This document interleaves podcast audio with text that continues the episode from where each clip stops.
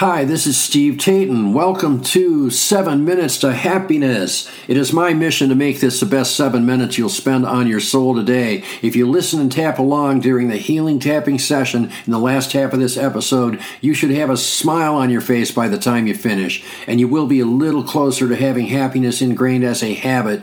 If you want to learn more about tapping and get the most out of this podcast, check out our website, 7minutestohappiness.com. And remember, it only takes takes seven minutes a day to reboot your brain for happiness. Let's get started.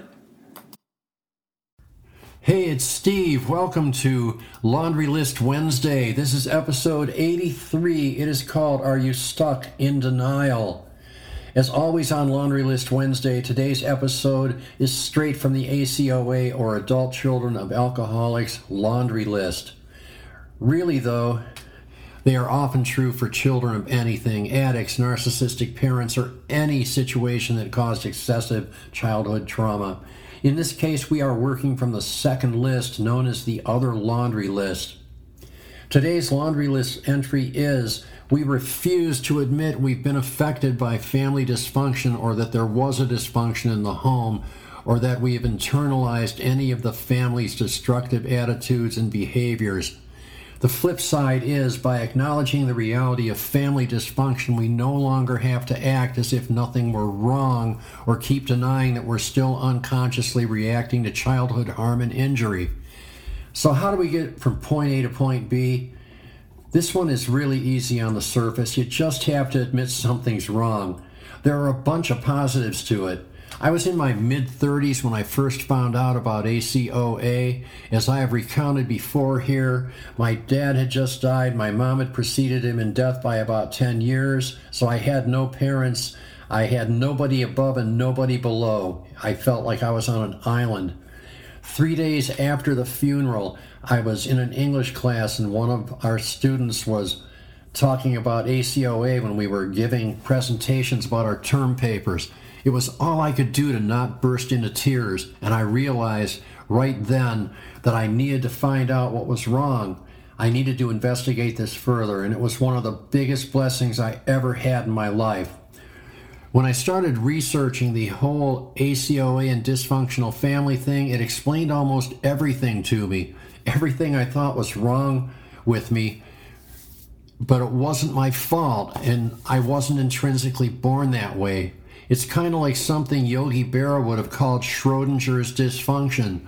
What's wrong with me is simultaneously wrong with me and not wrong with me. All of my fears, my struggles, my underachievement became simply a predictable outcome of somebody who had been raised like I was. They were no longer something that made me a bad person or an inferior person in any way in my mind. They were simply an outcome most of all, once you are conscious of an outcome, you can fix it. And that is the mixed blessing and curse of knowing about ACOA or growing up in any dysfunctional family. You realize it's not your fault, but you do have to take responsibility for your own actions now and for fixing it.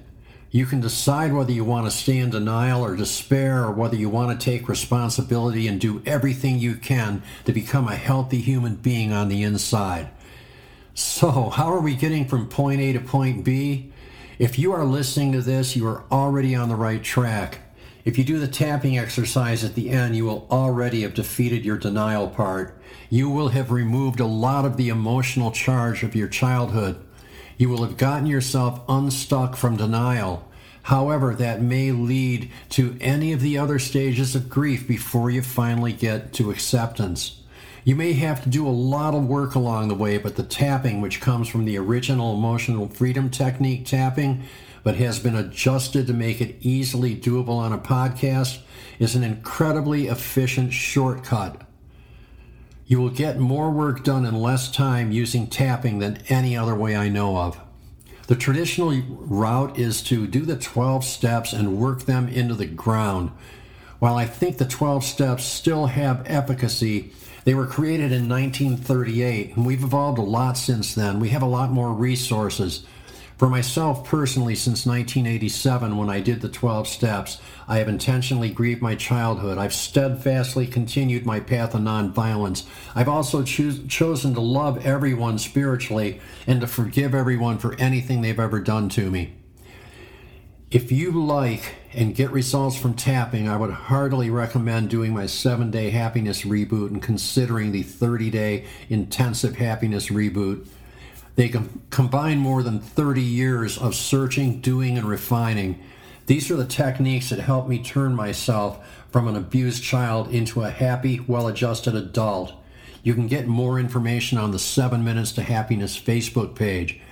So now it is time for our healing tapping session.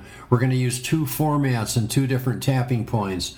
The first is tap and complain. That will remove the emotional charge of the things you're complaining about. This is a simplified version for the purposes of a podcast. If you already know other versions of tapping, you can tap through your normal tapping points for both seg- segments. If you want to learn more about tapping, check out the 7 Day Happiness Reboot.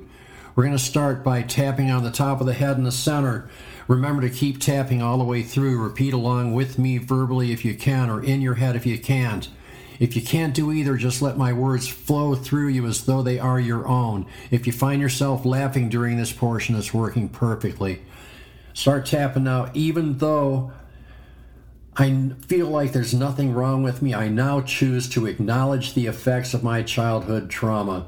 I know none of this is my fault and it pisses me off. It's not fair that my parents were the ones who screwed up, but I was the one that got damaged and I'm the one who has to fix it. I hate feeling like this. I hate being afraid all the time.